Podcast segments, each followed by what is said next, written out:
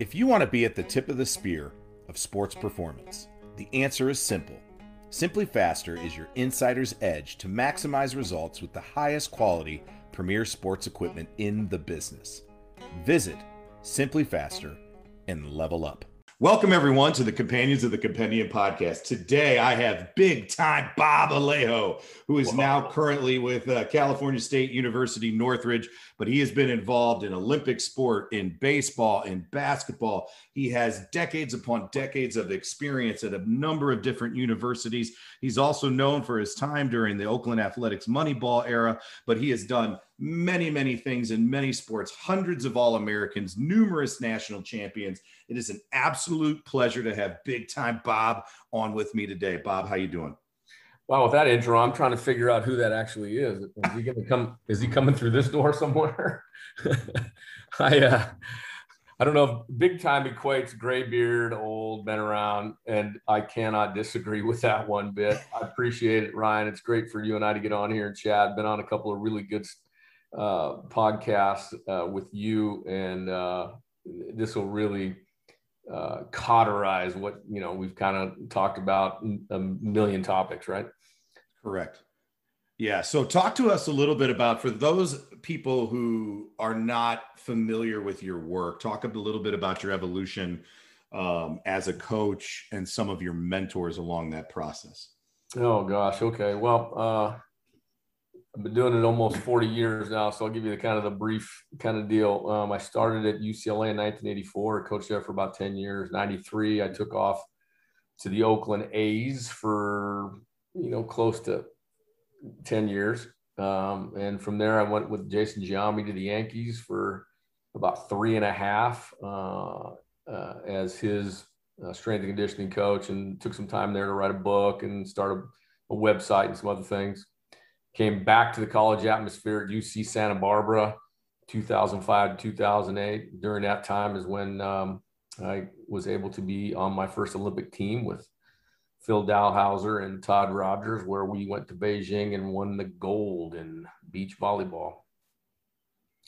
Billy Beane called me back uh, into the A's organization, said, you know, he needed my help. And I was lucky enough to have the best job in baseball twice I don't think anybody had anything near what I had uh, in terms of working with people, being supported by a front office.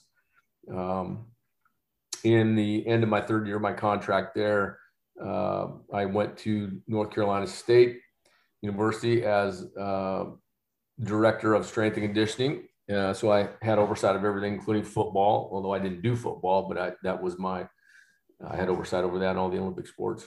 Uh, was there until 2016. Uh, after that stint at um,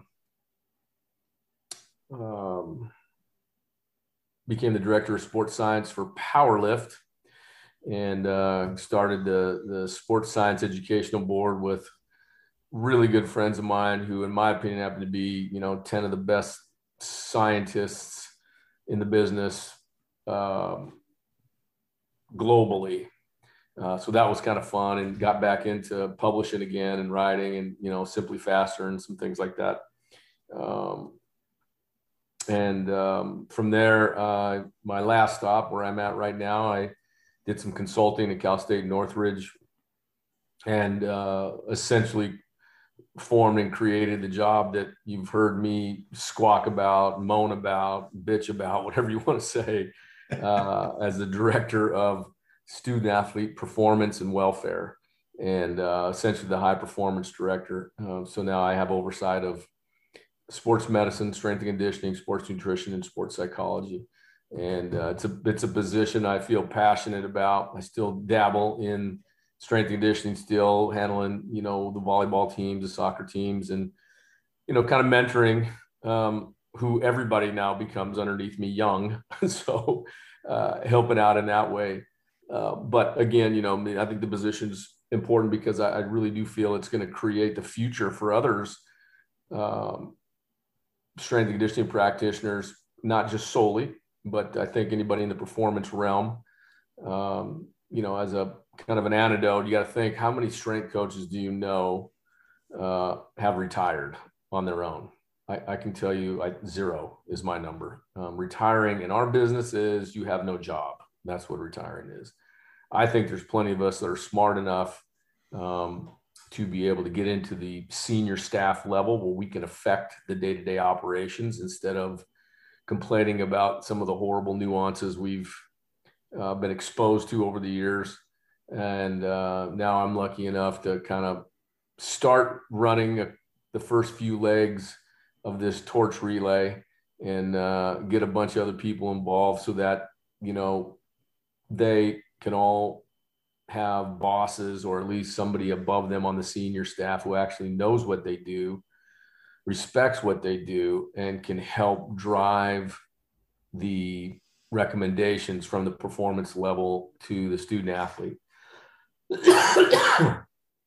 That's a, little short synopsis of what's going on. And, and and you know I think I think one of the other things that that you can add to my career is that early on there, you know, um, wasn't very many of us, you know, in, in, the early '80s. So when I came to, had a lot of firsts, but mostly because you know that was a long time ago, right? So I was the first assistant in UCLA history.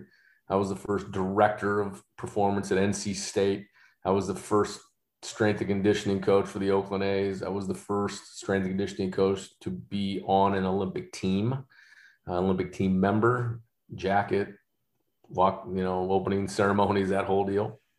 Um, so I think that that enabled me to be able to have a wider breadth of feel um, professionally, and also um, I would say able for me to have a wider skill level. So, I mean, literally, we, you know, as young assistants, which where there was only one or two at every school in the United States.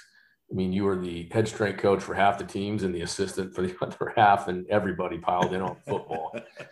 So, you know, that was a really that was a really good thing for me. So I, you know, I was able to to end up awakening later on now where there, there's really nothing I haven't been exposed to. You know, I mean, aside from I mean, I had most of my career in the West Coast. So in the beginning, um, the only couple things that only two team two sports I can think of that really hadn't had great exposure to, and, and I say any at all would be lacrosse and hockey, ice hockey, which are essentially East Coast sports at then. Now we know they're all over the place, but uh, that's a little short drivel of what I've done over the time.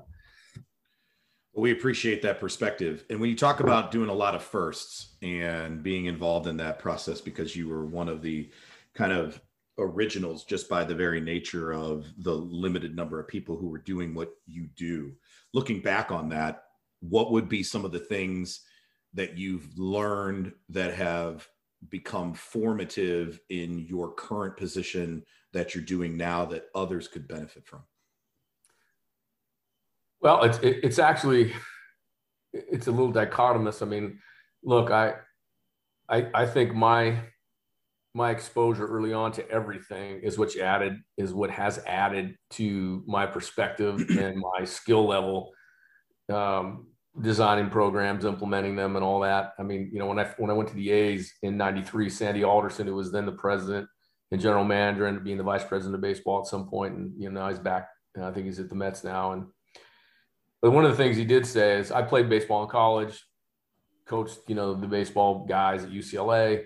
Um, but, you know, with his tremendous intellect and foresight, he said, you know, we certainly, we certainly appreciate and welcome, you know, your baseball background. I mean, there's no, no question that's why you're here. But he said, for me, Sandy was pointing to himself. For me, I like it. I like the fact that you work with so many other teams. That brings a, a different horizon to us in baseball. I mean, that was almost 30 years ago. Um, today, that's what I tell some of the younger coaches, you know, get exposed to something else, you know. So I, you know, again, I think it'd be hard for everybody to understand. In 1984, there was probably at the most two, maybe three strength coaches at every school in the country. University of Oklahoma, Penn State, Florida, you name it, maybe only one, right? So, you know, we were exposed to so many things. When I hit NC State, back in 2011, I eventually ended up having, we, we had 15 strength coaches on staff. So, you know, that's great for the job market. what I think is a little bit pigeonholing is that now you have, you know, women's tennis, uh, maybe wrestling, and then golf, and that's it, you know. And so now you don't get to look at the shoulder in tennis, or the shoulder in swimming, or the shoulder in baseball, or the shoulder in volleyball. I just gave you an example of of how I was able to train my pitchers because I'd seen the shoulder in so many ways. So, uh, you know, in, in those instances, I don't think today's coach gets that sort of exposure. I tell them like you, you know, you can't be that busy. You got three teams. You know, I used to have 23 and guys my age back then, you, you just go, right? Right. Still get in there and dab in there and see what that body looks like, you know? Uh, and I think that's what I would tell people today. Don't, don't lock yourself in. I mean, because to me, it's really hard to say, you know, you're a great strength coach when you don't work with a lot of teams. I, I just, I don't see it, right? Uh, football might be a little bit different in that that sport has, you know, jumping and running and collision and there's a lot of aspects to it, right? Right. But um, with some of the other sports, you don't get that huge range of physiology or um, kinesiology. So it's hard for you to go outside. And, you know, in the end, if you have um, wrestling, tennis, and golf, and you're really good at that, if there's a great swim job that happens to, to come by, I can't recommend you for that. You know, I can, right. I can tell, I can tell the person that asked me how good they are and what I think might happen, but you know, at least give me an opportunity to help you and, mm. and get out and, and, widen your horizons there. So I, I think that's number one. Number two is it's not necessarily networking as we know it. Networking as in, oh, I got a bunch of people I know that's going to help me in the future. I, you know, not necessarily, unless you're working with somebody or close to them. Just because you call them or you're on a podcast with them or you meet them, you know, yearly at a convention, doesn't mean that phone call is going to get you in the door. What I'm talking about is networking and you know, calling folks, talking to them. You know, in other words give an example reading the science which you do and uh, our, our little you know kind of our group does that. You read the science. And what i can't stand is when people read a research paper and say well i what i think he's saying right here is and i say okay at the end of every on the first page of every paper in the bottom left hand corner is that author's email you don't need to guess email them. And then when you get that email, call them and ask them. You don't, I don't want to hear what you think. The exactly. paper's not there. It's to stimulate thought outside of that paper, but that paper is telling you a certain thing, you know. So so get out and call and, and I can tell you that um, I've never I don't know that if I think about top of my head, I, I don't think there's anybody who's not responded. I mean, you know, look, you write, I write because we think we have something that somebody should know. So if you call me and ask me about my paper, I'm, I, I'm, I can't wait to get back to you. You know, that's why people write. So uh, I've never been uh, snubbed by a scientist, you know, and now, now years later, I, I don't have to get snubbed by a scientist because I know so many folks, you know, that I can just get out there and ask. And that adds to that whole spot of, you know, the social media back and forth and, oh, that's not true. This is not true. I think this, I think that. I mean, I think, I wish, I hope. No need for that anymore. Contact people, find out. So I think those are the two things that that that I've seen that, you know, I mean, I being exposed to like, you know, 23 sports, that was nothing that I could plan. It just so happens I show up as the, the first assistant UCLA history and I'm thrown right into it, you know, and then my first time ever working with soccer, my first time ever working with you know, elite swimmers, my first, you know, that kind of thing. And, and it was, uh, it was really good. So now that you're the, in kind of the head honcho and you've been able to create um, a lot of your wish list and your programming and the setup at the university that you're at, have you provided the folks that are underneath you in those positions, those opportunities, almost like forcing it to happen? Like, hey, you're going to spend only this many years or this many seasons in a row with these sports and we're going to rotate you into other sports how does that work for you in, in your current position? It's almost like the one i had right? So at northridge we're a mid-major division one school. So i have two full-time strength and conditioning coaches for 350 athletes. So it's it's uh, it wasn't the 500 plus that i had um, back in the early 80s but that's still a lot of folks right? I mean so I, I don't really have to put a timeline or a time frame on how long they'll work with one team because essentially they're both working with them all. We have what's called adjunct faculty performance assistants, which are really interns, but they're um, underneath the adjunct faculty heading as academics. The, the academic part of our institution still handles that side, but I, I change it to where they're all certified. So they're, you know, they can come in and work right away. Uh, similar to what I did at NC State. I mean, there's, I just don't think, in my opinion, we don't have enough time to teach somebody to take the certification test. I want them to coach, get out and coach, get ready to go. So come to me with your certification. I can help you and give you the experience you need by putting you on the floor. Um, so no, I, I, didn't have to. I haven't had to do any of that. Uh, it, it just happens organically because there's just so many kids and so much to do. So it's um, I think it's going to be good for all of them. I think it's going to be a good ground. I think everybody should work in a situation like that. I think a lot of folks, I, I, mean, I think it's a pretty good hypothesis too. When you end up going to a school, a, a power five, sure, that's great. That's a great resume builder. But once you get there, you know, there's a lot of resources there that keep you from grinding, I think, you know, like really, you need to be resourceful you know i mean you need to be resourceful. And so i, I think you your critical reasoning and some of those things get a little bit uh, blunted because there's you don't really have to figure things out. Everything's there. You got this giant weight room. You got 20 platforms. You got seven force plates. You got eight you know whatever. Uh, so i think um, it's it's much like when i uh, helped jason george up uh, at fordham Jason then later on went in to be the, the head conditioning coach for the Bears, and then uh, you know an NFL assistant for a while. And uh, when I went up and helped him when I was kind of doing the jobby thing with the Yankees, I, I, I, asked him if I can come volunteer because I was getting bored. So I could drive up into the Bronx and then later on come come out to Yankee Stadium later. But you know he had something like 600 athletes, I think, some crazy amount of 30 something odd sports and he had I think two or three squat racks and two or three like just uh, plywood on the floor. That was it. And I after I went there and, and helped him and I had a you know it was fun and you know since now we've made we've maintained our connection. But he, I say everybody should coach there. One everybody should come here and coach one time and get used to that organizational method, get used to that programming.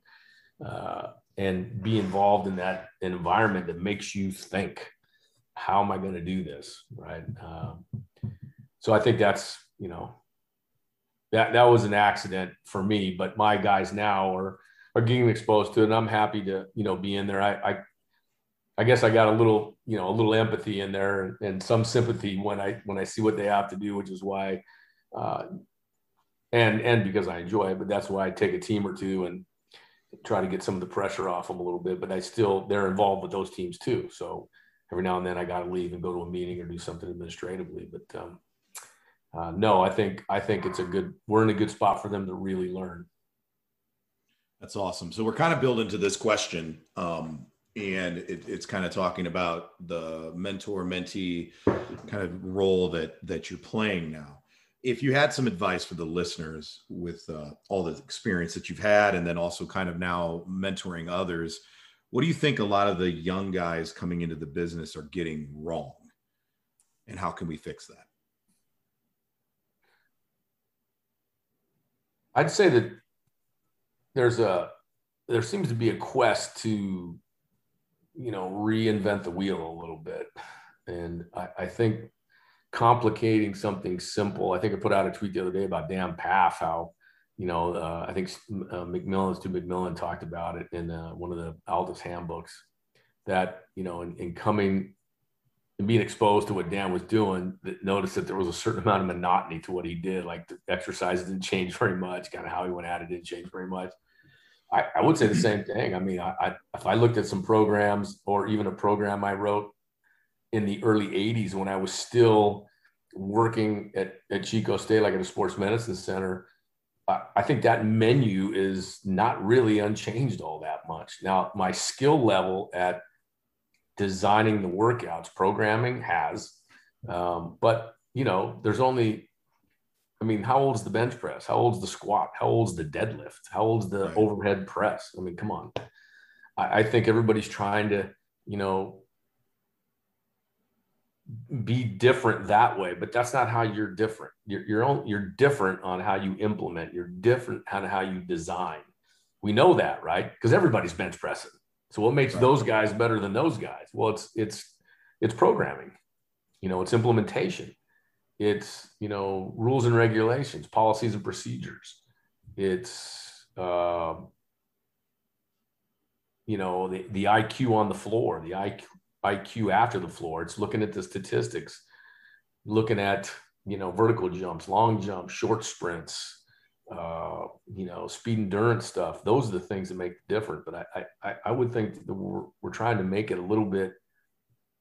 I think perhaps the younger people look at those programs and say, "Oh, those are just too easy." You know, it's it's got to be a little more than that, right? But it's not. Right. It's not.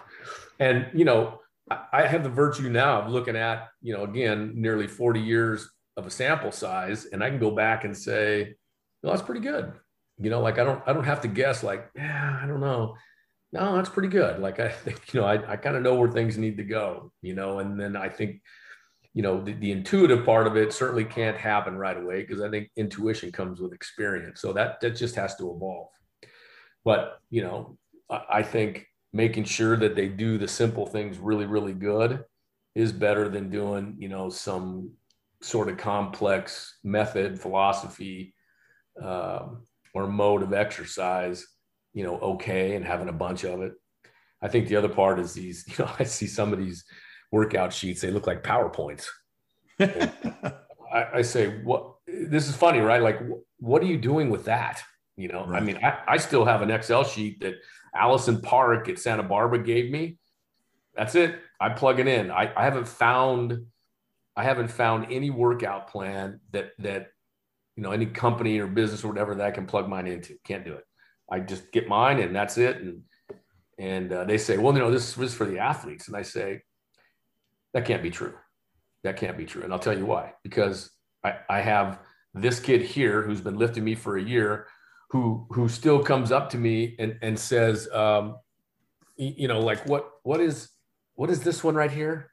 Right. What's is that the one where the thing where I've been? Oh, so don't tell me that's for the athletes. Like they could care less. You know, so uh, I, just keep it simple. You know, I mean that that's none of that. None of that stuff impresses me. I, what impresses me is the end of the day are people running faster and jumping higher. That's what I want to know because that's that covers just about all the physiology that you need, right? So uh, I, that's what I think happens. And and and you know, I also go on record saying that I think there's a little bit of social media bullying, right? let me explain myself there. I think if you're young, you want to be really good. So so that part is good with the young group. They want to be really good. They want to be. I think they want good exposure. I, and I, I do think that you know because today in the social media they want to be popular and all that. And I, there's nothing you can do about that, right? That's that's always been the case of folks. Um, but um, they get on there and they don't. And this is where good mentoring comes in, right? There's so much stuff, Ryan. There's so much stuff out there. How would they know what to pick? So I think what happens is they go, I, I'm just going to do it all, you know, again, which is that PowerPoint sheet. Like, Jesus, and the bullying comes in if I don't do this, if I go ahead and put on Instagram or Twitter or when I speak at the national conference, I don't have all this stuff. Ryan Banta and Bob Alejo are going to think I'm dumb. Like I like I don't know what I'm doing. So I got to do it all. I'm just going to put it all on there. And you know, I think they're just kind of bullied by that. It's you know this this this peer pressure that uh, I think is intentional in some areas, but just happens anyway because there's just so much a glut of stuff, right? That they just got to do all that. And I think they, they, they, they, when you do that, they start moving away from the science, the practicality, the experience, and it gets them farther away from the actual thing. Uh, and I'm at, you know, I empathize with that. I feel sorry for them. Man, we didn't have any of that. Of course, you know, hard to believe, but when I started, there was no computers, no cell phones. no, it was it was the phone that rang on the desk, and who the hell knew who was calling you, right? Hello, you know, white room and then it's uh, hey Bob, this is you know Mike Stone. Like, oh wow, right. And if you didn't go to a conference, you never had that interaction with somebody, so you couldn't email anybody. You'd have to pick up the phone if you could ever find the guy's phone number, right? Um, so yeah, that's that's unfortunate. It's unfortunate that that happens, but I think it happens. Yeah, it's interesting. And one of the things I think a lot about is, you know, in the sport of track and field, which is my realm, is uh, one of the master practitioners is Harry Marra. So the the coach that coached Ashton Eaton and and his wife and numerous other, you know, world championship finalists and all Americans. And one of the things he talked about was his process of like, excuse me, his process of like going through and writing down everything that he knew about all the events that he coached. And when he first started out, it was like pages upon pages upon pages for every single event. Well, you know, in the decathlon, you're talking about 10 events. So that could be like 100 plus pages of information. And now he's like, I've got two or three paragraphs. And so it's this thing where people sometimes might be disappointed. They're like, "Oh, I want to know all these secrets and these lists and everything." But at his at his stage of his career, it's like, "Here are the simple things I'm trying to get done here are the methods that I can do to accomplish that. And that's it. Same thing with Tom Tellez's book, um, which is, you know, much more, uh, how do I say this? Simple, but not in a negative way. It's just like, here are the key things that need to be done for this particular event or events. And if you're getting these things done, you're getting most of the great stuff done. I should send you a video because I was just sent this yesterday and it was from one of uh, the coaches in my area who's actually a, an opponent of mine coming up. And he had a young lady with a Vertimax strap to her. She was running on a um, uh, trampoline and had free weights in her hands, swinging the free weights while she was running on a trampoline strapped to a Vertimax. And I think to myself, like, what in the world? And I've had parents and people like that saying when are we going to do these things? And i'm like oh good lord. You know i said to the parent recently i said we need just a good general lifting program for your particular kid. I said that is what's missing not gadgets. It's good general strength training like power cleaning deadlifting squatting benching all those things that you mentioned um, that are woefully inadequate in in the training of this particular kiddo. And part of the reason why is because i haven't been able to be around the kid because the coronavirus. As a public school teacher i have rules as a coach that i can't implement some of the good basic things. And because of where we're at I, I think about it like this too. It took a really long time for those hyper computers to beat masters in chess and even though they had all this computing power and they had all this information and processing power available to them, it took them a really long time to beat the human masters because the human masters didn't have to run a thousand different strategies to figure out which one they were going to do. They already knew the five or six strategies that they needed to run. So they weren't wasting the processing power, you know, dabbling in things that were really ineffective. And so I think about like what you're discussing is kind of being that process for young strength and conditioning practitioners. Wow, what a what a great point about the uh, the checkers chess thing. I mean the the chess thing with the computers. I, and I, I also say this too that you know that my explanation of things until somebody really gets me going. I think a, a lot of that a lot of that comes into play to shorten it down is the stuff on the outside of all that explanation is intuition which I can't right. I can't give that to you. I can't tell you that. You know, you just have to see it. I just because I've seen so many people run and jump and lift and all that. The next thing happens. So all of a sudden, all this stuff that that you know generally I have to go to, it happens like that. You know, it's kind of like watching. It's like watching Tony La Russa. You know, I was lucky to to uh, be on his staff when I first came here, and you know his his um, lineup card is is a notepad. And when he's writing stuff on there, he's not he's keeping score a little bit, you know, but but he's got notes all over that thing. That that he's he's you know in the second or third inning, he's already in the seventh and eighth. You know, he's figuring it out from there. He, but but he didn't do that in the beginning. I'm certain. You know, he's just trying to manage that pitch and then that pitch, and then all of a sudden this thing slows down, and like that we always hear about. You know, everything slows down. It was like slow motion, and I saw this and I saw that.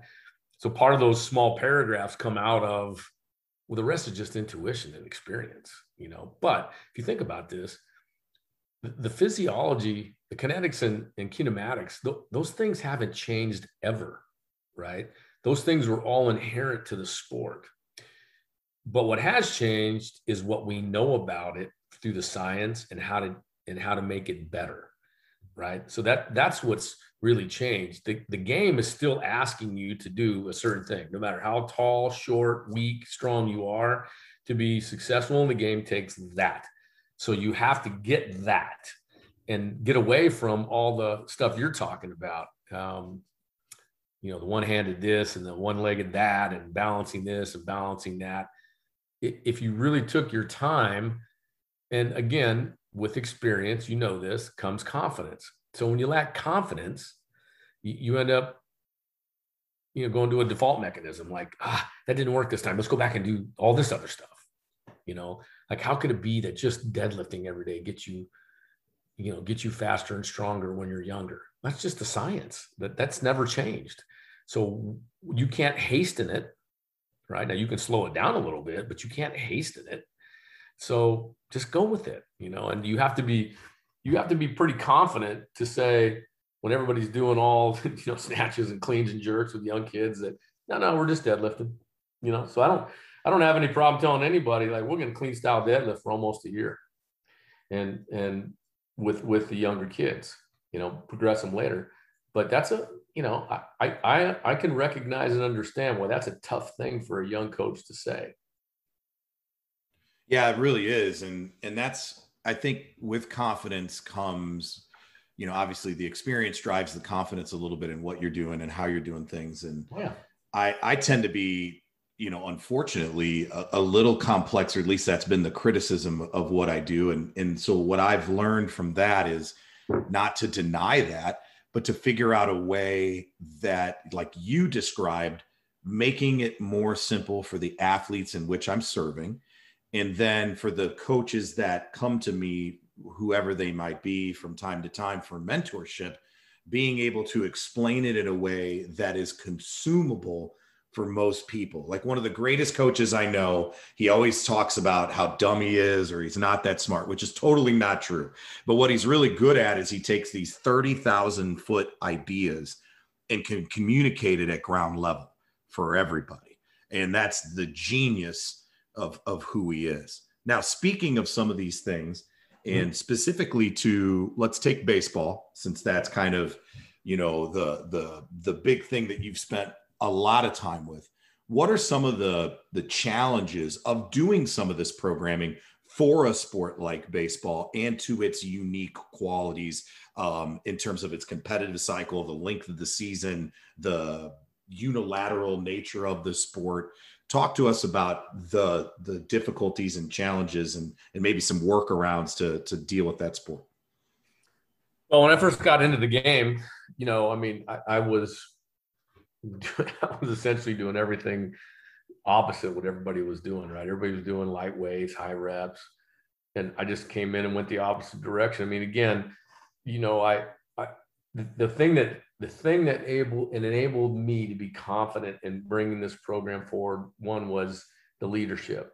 Sandy alderson um, you know walt jocketty as a gm tony La Russa and his staff. I mean they they brought me in like i'd been coaching for 100 years and you know i was still pretty young in the profession and and they just said this is what we're doing. This is what the a's do. You know i mean um, and so they they allowed me to step out and uh, at the same time didn't allow me to fail. They put me in only positions to succeed. So you know it's one thing it, it's one thing to be in a job where they allow you to work right? It's another thing to be in a job where they help you to be successful one, you could be just like a go ahead and go, you're the strength coach. The other was let's hear, let me do this, let me do this, let me do that. And that's what those guys did for me. So that that was able that would enable me to put the program into effect almost immediately, right? And you know, I had a bunch of pretty good players, right? Gossage, Eckersley, Steinbach, McGwire ricky Henderson. I mean, I had some pretty good names. And you know, and those guys, they kind of came in line. Now you had to pro sports is a lot different. So it's really hard, unless you've been in pro sports, it's hard to explain to you how that works out. Um, but essentially, man, being simple, development, it switches from development to being on the field, right? You're not you're not trying to, you know, increase vertical jumps and running speed and all that stuff. They're big leaguers, right? They don't they don't need to get better than the big leaguers. They're big leaguers. You got to keep them on the field. That's what you got to do. Keep your first nine out there the longest. So that that changed a little bit. Um, but you know, again, it went back to the simplicity of the thing. As we got going a little bit, the simplicity was it was just it hit you right in the face. Baseball was a game of repetition. Every day you warmed up. Every day you played catch. Every day you fielded ground balls. Every day you hit, right? So volume, volume, volume. So now the program's got to be what you don't get. That's that's what you do, right? Like, so what does this athlete need? It's right. We're there. We only we sit there and develop programs for the needs of the athlete. Like, okay. Well, well, back at UCLA in the old days, when my first team was crew, right? So, you know, they're going to row 2,000 meters in six minutes, eight times a year. I mean, those guys, they just busted their ass and the, the women too, right? Um, but you thought then, like, how many strokes is it? You know, oh, it's between 100 and I don't know, I can't remember the number was now. It's so long ago, 200. All right, so we have to have 200 reps of bench press, 200 bench of rows, 200 reps of this. Like, no, it's exactly the opposite. But that's all we knew then, right? If you're an endurance runner, you got to do a lot of reps. If you're a sprinter, you don't do very many reps. So, but within, you know, as that transitioned, we knew we knew that wasn't true. So baseball had all this volume. So my program went the other way, no volume. You know, so I mean, it was really, really very low volume. And then the other part is how many people hurt themselves at low intensity activity? Almost nobody. Okay, so why is that? Because the muscle needs to feel the stress. I mean, you need to you need to feel what that's like. So, all right, high intensity, and we're going to go, you know, threes, twos, and ones. Threes for two months, twos for two months, and ones at the very end of the year. Whatever you got, give me one heavy single. Let the muscle get taught what to do. Right? How about sprinting? Oh, they run every day. Well, they don't sprint every day. You know, like uh, how are you going to do that? Well, high intensity, run as hard as you can. Twice a week, you know, we sprint and stride, and you got to put that in there somewhere. You know, so it just it just became really simple for me to to to to apply and explain what I was doing. Right? You know, they said, well, we do. So, for instance, you know, so you play the the anti game, right? All right, what about, you know, what do you do? Well, we, you know, my program is, you know, higher reps, low weight. Okay. Um, are you in a hypertrophy phase? No. Why would you do high reps? Because that seems like they would get sore. No, no, no, no. They don't get sore. We we we we uh, go lighter weights. Okay, so you're not in hypertrophy. You don't have a weight light enough to cause anything effectually. So then, what are you doing? You know, you're just adding volume on volume. Right. so let's go the other way. I mean, we're not going to get hypertrophy during the season, so I'm not worried about that. So what does high intensity, lower volume do? Keeps you strong, keeps your muscles used to full effort, and you don't get sore. That's perfect. And so with that, it, it did this just something that it kind of hit you as an aha because sometimes i know that things just kind of almost come to us as a muse you know an inspiration yeah. from the universe was it that situation or was there someone out there that you're like oh and it was the ignition point for you to come across that thought process no but i i, I would say you know it, it eventually happened right i mean i went in there with a moderate range anyway because you know i was already exposed to 20 something odd sports so i knew right. i knew what in season looked like the only thing i and the added caveat to that is we play every day. So, you know, I didn't have the the chance to be, okay, let's do a little something on Monday. Yeah, we'll be sore Tuesday and Wednesday, but we'll be good to go on Friday. Well, these guys need to be good to go right away. So, so first of all, one of the things I learned in baseball was how to train on days that you play before days that you play. So I'd never had that skill before. Uh, mm-hmm.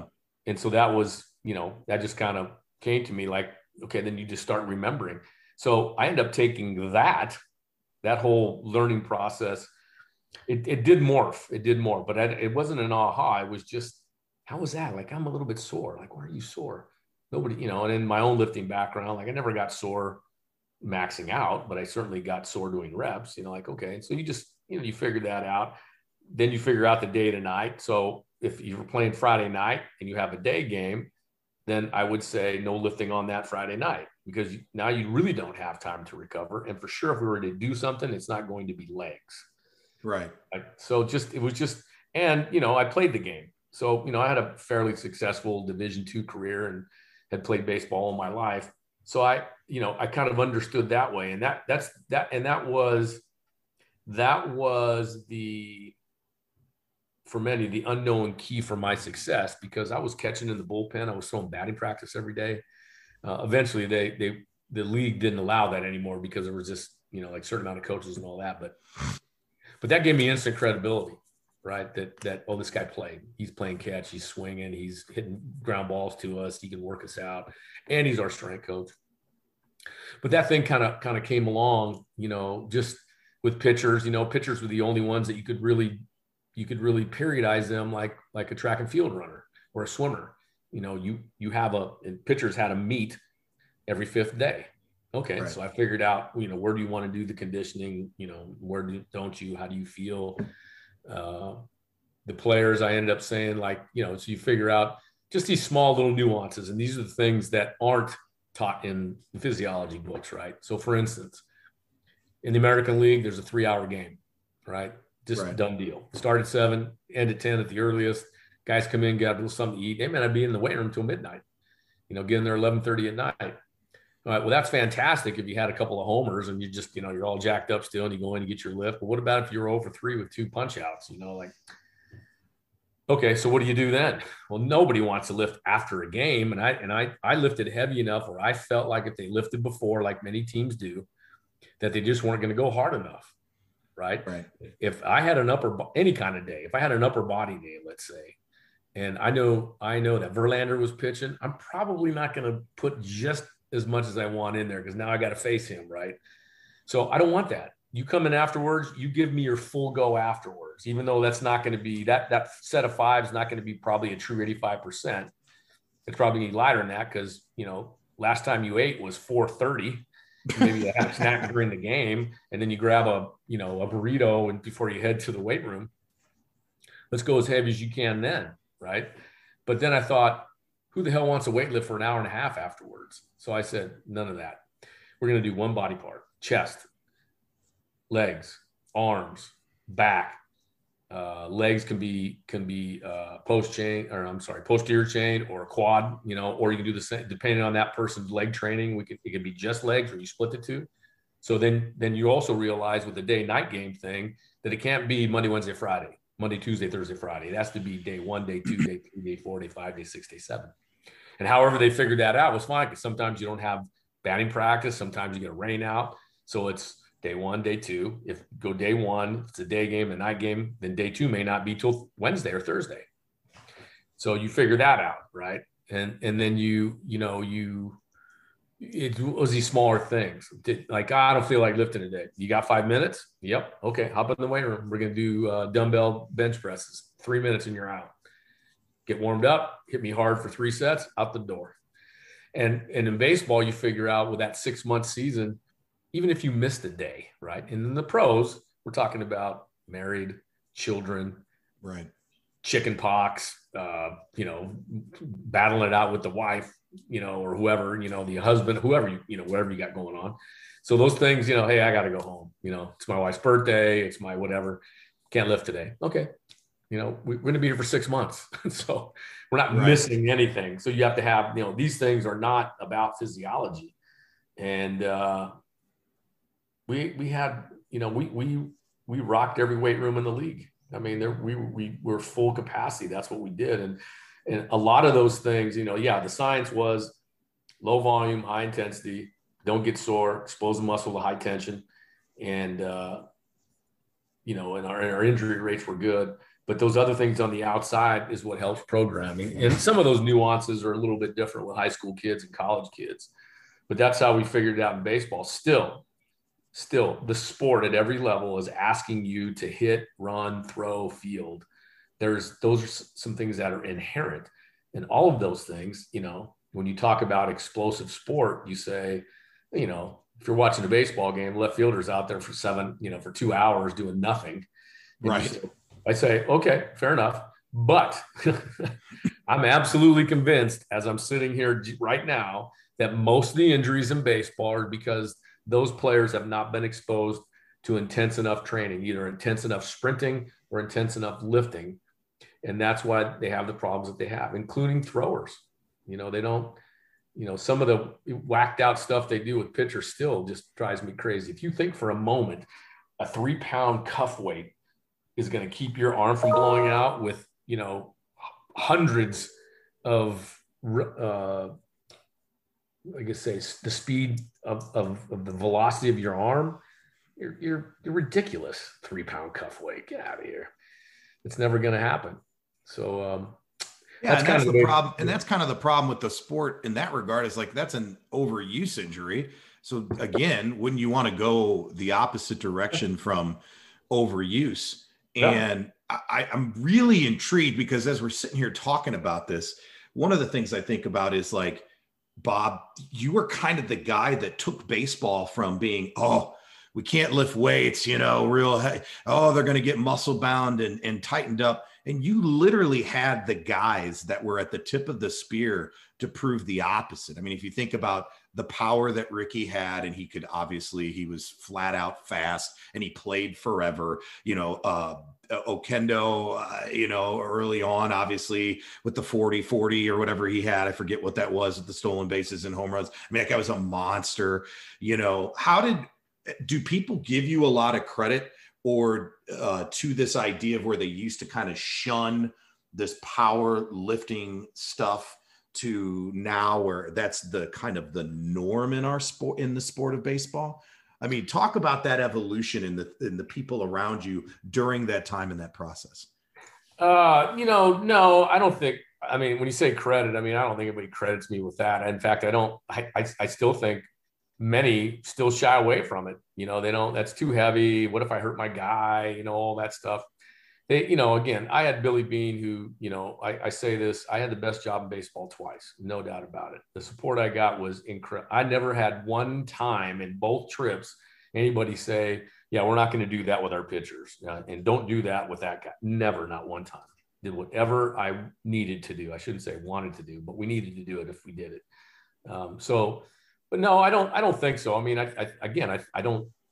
I, I just think there's so many factors now in baseball. I mean, now you have, you know, what we talked about the other day, got all these outside guys doing stuff. And, you know, I mean, we didn't have that when I was there. It wasn't popular then. Towards the end of my first stint, it became popular, but nobody was really doing that for me. And I said, if you're going to go, then you just tell me who it is. I'll call them up, send them the program. They're going to do that. If you don't do that, good luck. We're not you know, we're not going to be involved with, I'm not going to take the heat for anything that happens to you. And uh, that was fine. But no, I don't think anybody said anything. Again, I don't think, I think we see a little more, you know, actually, I think we see more going on outside of the baseball stadiums, uh, more like what I prefer and what the science supports than inside. I think, you know, I, I, don't know that we're doing enough physically. I mean, the injuries are up again now. I you know, so you, you, you wonder how that happens. Injuries are going to happen in baseball. It's just one of those sports, right? Especially with the number of arm injuries. You know, you're gonna you do that repetitively with that appendage, and something's going to happen. It's the same thing with swimmers. You know, it's going to be hard to find a really good swimmer whose shoulders don't ache. You know, or, right. or a, a, really good basketball players whose knees aren't sore. Uh, it's just the way it goes. Um, you got to work around it and try to figure it out. But I think that um, I don't, I, yeah, I mean, I, I think people knew what I did. And, um, but it was really, you talk about Ricky Henderson, like, you know, listen, I, you know, he was, he wasn't there when I first got there. Then he came back. Uh, I mean, I, you know, I, I thought Ricky taught me more than anything, especially in base stealing. You know, I, so I still I still handle that that base stealing technique, or at least his start. His his technique was really intuitive and, and Ricky only, right? But but his mechanics, uh, him and Kenny Lofton being able to sit up there and do the toggle switch on the video and, and check this guy a good thing. But you know, when the younger guys started getting built, I mean, that's all they knew, and and um, and they enjoyed it. I think. I mean, who doesn't enjoy coming in and getting all, all I need is to lift ten minutes today, ten minutes tomorrow, and you know, if I need time off, I can get it. and you know you understand the game. Um, but I, you know, I'm really proud of of of the um,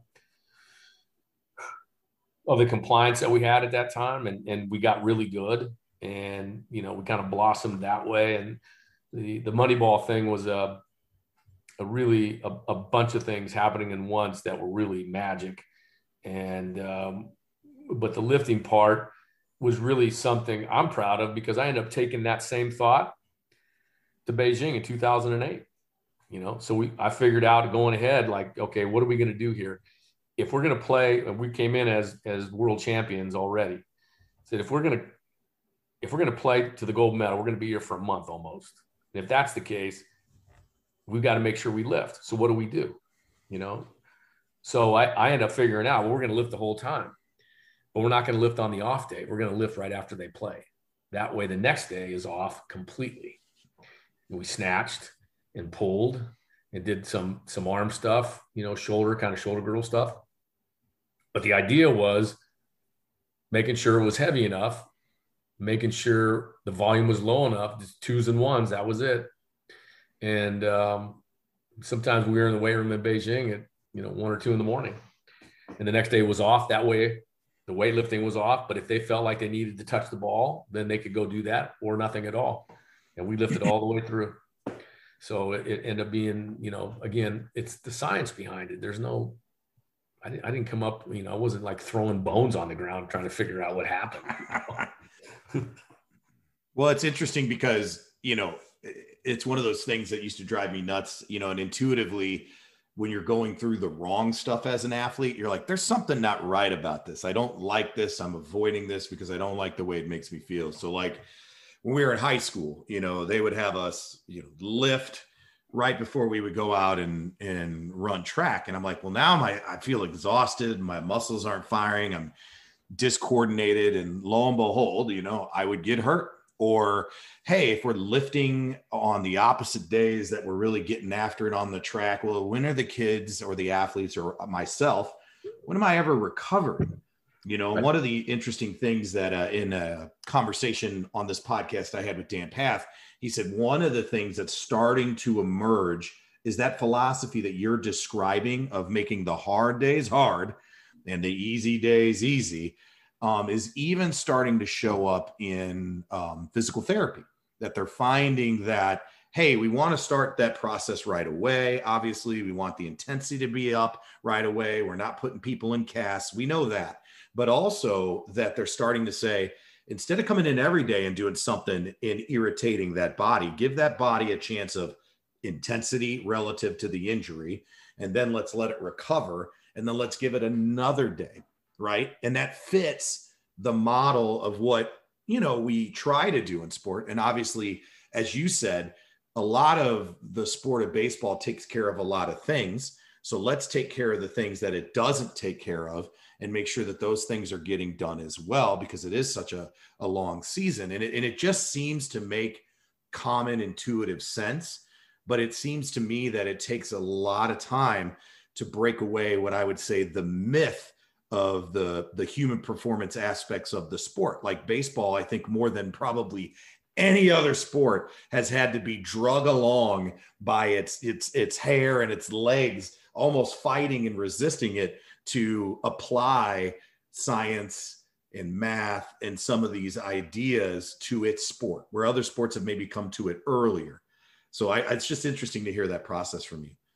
I would agree with you. Well, I mean, if you look at, you, you think basketball was it, but basketball was way ahead of baseball. You know, I mean, uh, all, but in baseball, basketball is interesting. You know, only took a couple of players. I think Jordan was really, Jordan was really helpful there. Al was really helpful there. Vermeil. But once they saw that, everybody else said, "Well, he's doing, it, I'm doing it." Baseball, there was a couple guys that did it, but Brian Downing was the first guy that I can think of the Angels, left-handed catcher, and and uh, you know he came back one year about 20 pounds heavier and, and buffed, and people are like, "Oh, he's never going to play," and then he had a great year. Then there was a few guys started doing it, but it still was, you know, you could still, you know, look, baseball, you could still look like you're not an athlete. You could look like you're overweight. You could look like you're slow, make millions of dollars and win games.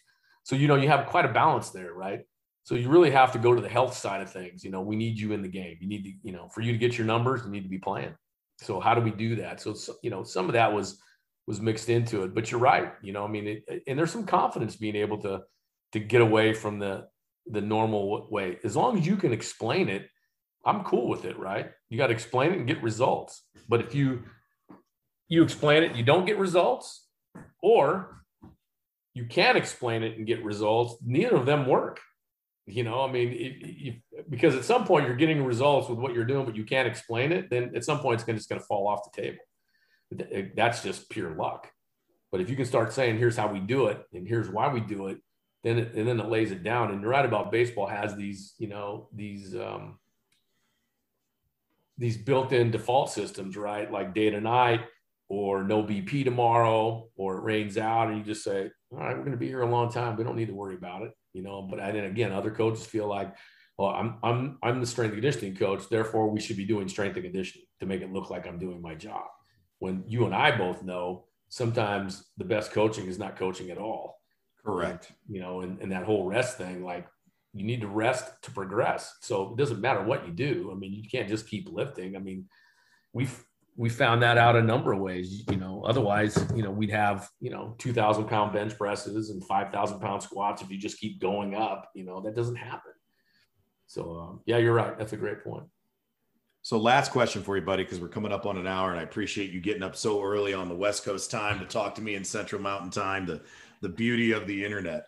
If yeah. you had advice for the people who are coming after you, what's the one thing that you could impart on them before your time is done that you feel like would help them throughout the rest of their career? I just really say let let the science happen. You know, I mean, you can't you can't dismiss the science. You can't have your own science. We're finding Ryan, and we look out there. Guys are having their own science. In fact, and and, and you know they, they get upset when you talk about, well, you can't do that. Well, so here's here's where I'm at, right? You know, don't tell me I can't do it. I did it. You know, if you can tell me you don't want to do that or you have something that's better, let, let's hear it. You know, I, I don't, you know, I can't tell you, you know, in Moneyball, right? You asked me about that. I can't tell you how much I contributed to that. I don't know how many games we won because of the program or any of that. Here's what I know for sure. I can tell you what I did and what happened. That's all I know. And then after 40 years, I got a lot of pretty good things that I did because what happened was really good. so I, I, don't have to guess at that anymore. Right. So when people say, I, I mean, it just drives me crazy. Like, well, you know, you know, weightlifting, you know, we don't do any cleans and jerks or whatever, just as an example, right? You know, because the injury risk. And I say, I honestly haven't had an injury with a clean jerk or clean in my entire career. I don't, I don't. So when is that going to happen? What, why are you telling me that's going to happen? It's that's not the case like I said in baseball, you know, weightlifting's never, never ever heard a baseball player ruin their career. Bad coaching and implementation and design has crushed tons of careers in every sport. So it's not, you know, it's not that, right? So I'm saying let let the science happen, rely on it, you know, but know the science.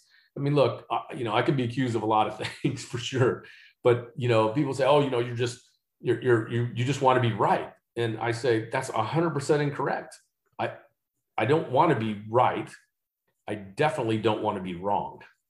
So my point is persuade me, influence me. If if what you're telling me is going to make my person better, then I'm going to change immediately. But if I'm telling you what was happening and it's true, I'm never going to step out there because if I step out there and I don't know, then I have the chance to be wrong. So I'm not going to squawk unless I know what I'm talking about or that here's what I did and here's what happened. Don't don't tell me I didn't do this and don't tell me that that didn't happen. You can say you don't like it in one way or another. That's you can do that. But you know, like I like I've said before, well, like I said, like I like to quote. Um, uh, I'm trying to think of the uh, the physicist deGrasse. The, the, the good thing about science is it's true whether you believe it or not. So it's a great one. I yeah, love that quote. You gotta look that up. I mean, it's a great. It's a. It, it's true. Like you know, you can't you can't dismiss it. You know, it helps. It's conclusive. It can be conclusive, and so that's I like to put everything on that. And, and until somebody can prove something different, you know, or you know, if if we're talking, you know, try to steer away from opinion if you can, because it doesn't. Opinions don't work. You know, right. I, I I had a conversation the other day with somebody about you know youth athletes, you know, and, and how we're talking about um, what do you call it? Uh, multi multi multi sport development. You know that whole yeah. chicken and the egg thing, right? Oh, these these guys are in the big leagues and they played five sports. Like, no, I, I'm I I don't believe in that. What I do believe in is that they were probably pretty good athletes. Now, I'm not saying that you don't get multilateral development by doing more things, but you know that's not why John Elway was great because he played shortstop too in college. Like that's right. No. But at the same time, I was telling them, but you got to look at this thing holistically, right? Starting early is is important, but at the same time, some of these dudes say, "Well, you shouldn't have to start early," and I say, "Well, there's a couple things to think about." I'm hearing from Division One coaches with basketball is a perfect example. These guys don't start playing basketball early; they don't know the rules. It's not about right. development; it's about running on a court and not knowing where the hell to go and grabbing guys or pushing them or dribbling the ball with two hands. And they say, "Well, that's a straw man theory." I say, "No, that's not my opinion. I'm telling you what these guys are telling me. Straw man is." hypothesis that you're trying to make up. This is not that. So, you know, that's the thing I say get the science, get your results, go by that and stick with it and always look to get better. But, you know, the, the physiology is in the, the kinetics and kinematics are what's going to guide you. So stick with that. You know, always look to see what Ryan Bant is doing or what Bob Alejo is doing. At the same time, you got to coach your kids, right? Like I, I don't, you got to really get your kids better first and then you can move to the next thing. I, I think it's it, it, tickles me to hear you know coaches, soccer coach for they'll they'll throw out all this Premier League stuff, right? And you say, you got to be kidding me. You think anybody on this team is going to be in the Premier League? I mean, right. Like, those numbers don't apply to anybody. How about we just get them faster than the last test we had? It's, that's interesting, right? It's interesting. It's curious let's get them better, right? And at some point we can talk about it. Uh, because it, it really what it comes down to is at the very end, you're right. It doesn't matter how fast you get if that guy's still faster than you. Right. But we can only work on improvement. And you know, you and I, we we the, the coaches are bringing us the clay and we're building it. So when it comes down to it, I say, just bring me better clay. That's right. all. I can only do what I can here. So stay with the science, you know, and, and make sure you, you ask questions of people that that you trust, but also ask questions of people who who differ someone in what you think, because that may that may be helpful too. Well, Bob, I appreciate the time this morning. I know the listeners got a lot of value out of this. And for those of us that are tuning in, please make sure that you're sharing this, subscribing, um, giving us reviews and comments. Let us know how we can do things better. And remember to be safe, smart, make good decisions. We love you guys. Peace out.